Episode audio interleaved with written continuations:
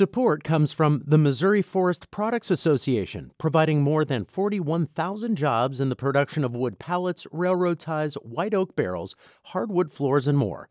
Details at choosewood.com. It's Thursday, August 26th. This is The Gateway. I'm Wayne Pratt. The highly contagious Delta variant is prompting action from Illinois Governor J.B. Pritzker. He will reestablish a statewide mask mandate today as the number of new COVID 19 cases throughout Illinois continues to rise. That mandate will cover people over the age of two in any indoor public setting.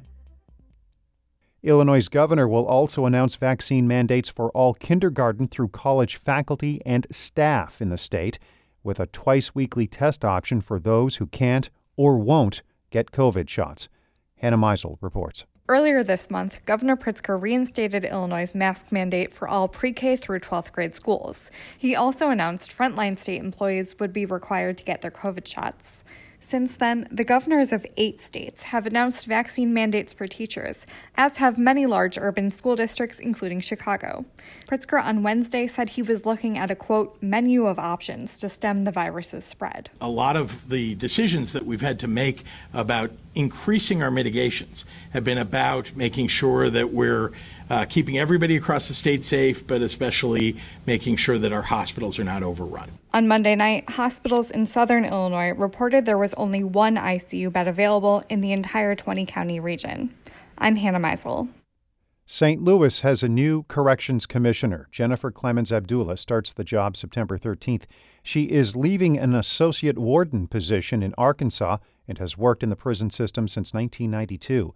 Clemons Abdullah is taking the helm of the Corrections Division as it deals with several disturbances at the Downtown City Justice Center over the past few months. The previous Corrections Commissioner, Dale Glass, resigned earlier this year. The City of St. Louis is launching a new effort that will place trained social workers in city government. The Social Workers for St. Louis initiative aims to keep people experiencing mental health crises out of the criminal justice system. Speaking at a Washington University panel, St. Louis Mayor Tishaura Jones said the goal is to, quote, disrupt and transform our public safety system.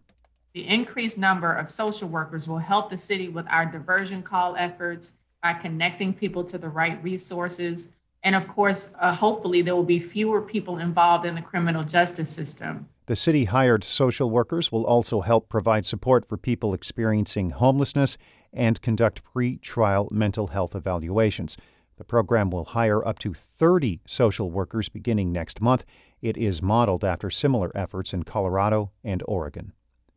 The evacuation of Afghanistan involves many parts of the U.S. military working together. St. Louis Public Radio's Eric Schmid reports the movements are all coordinated from Scott Air Force Base. U.S. Transportation Command, or TRANSCOM, serves as the logistical center for the military. Scott Ross is TRANSCOM's Deputy Director of Public Affairs. He says their work supports what other military commands need throughout the world. Like right now, you're seeing in the news where we're moving the evacuees out of Afghanistan. They request through the Joint Staff the assistance that they need, and then it comes to us, and we're the ones that then deliver it. While the operations right now in Afghanistan are more visible than others, Ross says they're normal for what Transcom usually manages each day. He says the military has thousands of ships, trains, trucks, and planes moving throughout the world. In Belleville, I'm Eric Schmid, St. Louis Public Radio. Cardinals catcher Yadier Molina will call it a career next year. He has confirmed that 2022 will be his final season. The nearly 40 year old admits it's become tougher to stay in shape. It's hard to keep keep up in this game um, uh, to a high level right now. Uh, when you're 39, I mean, it's tough. It's tough. But I try my best. I'm going to try my best. I'm pretty sure that I'm going to be able to finish strong. Our thanks to Cardinals.com for that audio. Molina is a 10 time All Star and has spent his entire big league career with the Cardinals.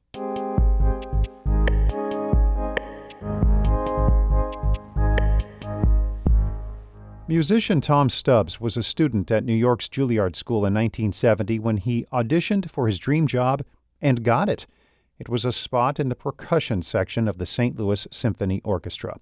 Once he got that seat, the Kansas native never gave it up. Until now, After 51 years specializing in timpani and cymbals at Powell Hall, Stubbs is retiring. St. Louis Public Radio's Jeremy Goodwin asked Stubbs what set him on his path to a life in classical music. It's kind of one of the unique things about my story. I was in taking a, a music class in high school, and the teacher asked, "What do you want to do, basically, when you grow up?" And I said, "I want to play in the St. Louis Symphony." And it just kind of popped out of my head, not premeditated. So, were you an avid listener of European classical music at the time? No. I was more into marching and playing in a drum corps and playing jazz with my friends and all, all of the different varieties of music I had access to in Hutchinson, Kansas. Did you play in jazz bands as a teenager? Yeah. Any, I- rock, any rock and roll? rock and roll, country western, you name it. Anybody that want to call up and say we need a drummer for the night. Playing in roller skating rinks, playing in bars. My parents weren't too crazy about that.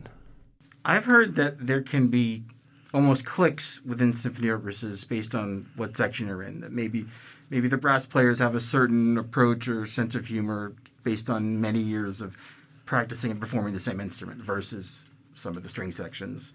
What's life like among the percussionists? What kind of gang are you? Uh, well, my experience has always been we've been best buddies, even the extras we bring in. This is a very special place in St. Louis. I mean, we're all kind of a big family. Believe it or not, in some orchestras, musicians sue each other. They're, they don't talk to each other. They sit next to each other and don't talk. I mean, it's, it, it's I can't understand that. But this is just the opposite in my experience in St. Louis. I've yet to find a string player that won't say hello and be friendly, and uh, I think it's just a big family. Mm-hmm. But especially among in the section, and percussionists tend to be friends with brass players. Percussionists tend to be friends with bass players. That's why I married one. Oh. All my best friends have been double bass players. What are some pieces where, where you really get to shine? Tchaikovsky Symphony Number Four, Debussy La Mer. Those are both recorded with Slatkin.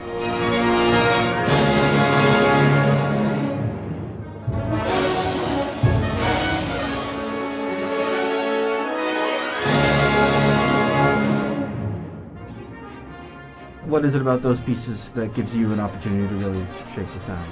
I'm just happy with the way I've learned to play them over the years. And I'm happy with the recordings. Listen to it and, and thinking, yeah, that's good.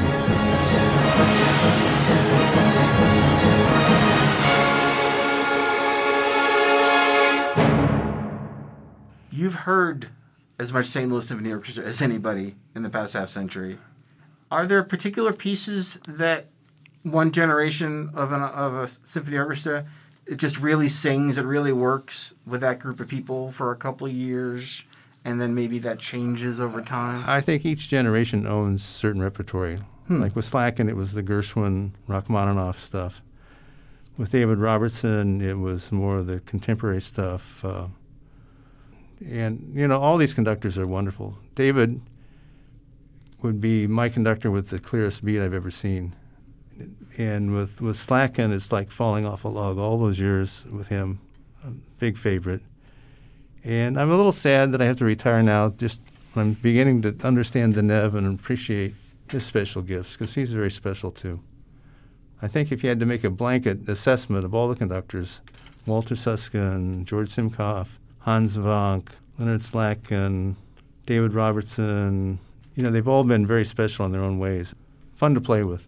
And in the last period where we would not be together in the orchestra because of this COVID thing, I'd often come back, and when we did play together, I'm thinking, man, these guys are so good.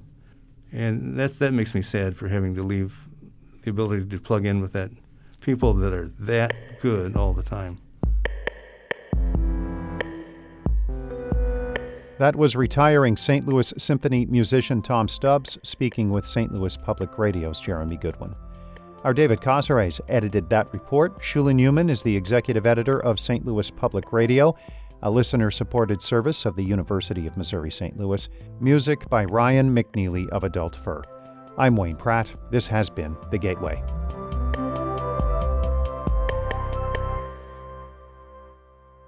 Support comes from Mosby Building Arts, a design build company committed to remodeling the right way. Visit callmosby.com to get project inspiration for any room of your house.